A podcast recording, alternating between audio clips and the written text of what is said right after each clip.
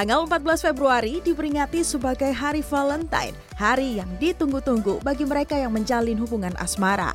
Biasanya momen ini diperingati dengan saling memberi hadiah berupa bunga dan coklat.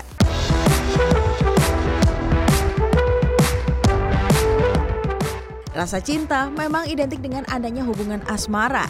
Namun sebenarnya selain bisa dibagikan kepada orang-orang terkasih, penting bagi kita untuk mencintai diri sendiri. Konsep cinta diri sendiri atau self love memang sudah mulai sering didengar. Menurut dokter spesialis kedokteran jiwa Dr. Zulifia Oktanida, salah satu penyebabnya adalah perubahan era digitalisasi. Saat ini, kita lebih mudah mengakses dan melihat kehidupan orang lain melalui sosial media. Hal ini bisa membuat individu membandingkan diri dan kehidupannya dengan orang lain yang ia lihat melalui sosial media. Membandingkan diri ini rentan membuat seseorang untuk merasa rendah diri atau insecure. Uh, cukup sering ya untuk anak-anak umur apalagi 20-an hampir 30 itu rasanya kadang-kadang mereka uh, kami sebagai anak umur segitu tuh kayak merasa uh, minder dengan terutama dengan teman-teman sebaya yang lebih sukses terutama. Pasti pernah dong karena pertama pasti fisik ya itu udah sering banget karena kan uh, sekarang itu lagi banyak banget ya dengar kalau misalnya beauty privilege itu pasti ada dan itu yang bikin minder banget. Praktek self love apakah penting dan bagaimana cara melakukannya? Penting banget sih kak.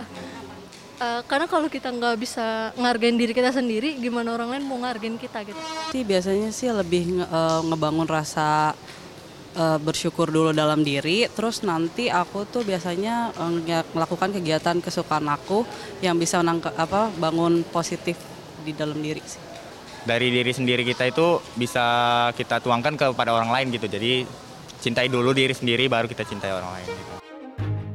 Rata-rata masyarakat sepakat bahwa self love memang penting untuk dipraktekkan Menurut Dr. Zulivia Oktanida SPKJ, konsep self-love selain baik dilakukan terhadap diri sendiri, ternyata juga sangat berdampak dalam menjalin hubungan asmara yang sehat dengan pasangan. Seseorang yang tidak memiliki self-love akan cenderung memposisikan dirinya di bawah pasangannya, serta rentan terjerumus ke dalam hubungan yang toksik dan abusive. Itulah yang banyak terjadi akhir-akhir ini, di mana ketika kita melihat uh, pasangan yang ada di toxic relationship, kok sepertinya si pasangan yang jadi korban gitu, kenapa dia tidak keluar dari relationship itu? Kenapa dia nggak putus? Dia nggak uh, berpisah? Kenapa dia bertahan dengan relasi yang abusive? Karena dia nggak mempraktikkan self love.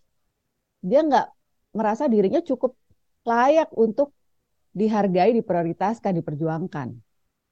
Jadi dia merasa nggak nggak punya uh, kapasitas ya kapasitas untuk mencintai dirinya sendiri. Karena kalau dia cinta sama dirinya, dia tidak akan membiarkan dirinya di disakiti berulang-ulang gitu. Itu salah satu contoh dalam dalam konteks romantic relationship. Terbukti penting bagi kita untuk memiliki self love atau rasa cinta terhadap diri sendiri. Selain menghindarkan kita dari rasa tidak nyaman dan gangguan mental, praktek self love juga menjauhkan dari hubungan asmara yang toksik. Aulia Wardani, Devi Fitriani, Jakarta.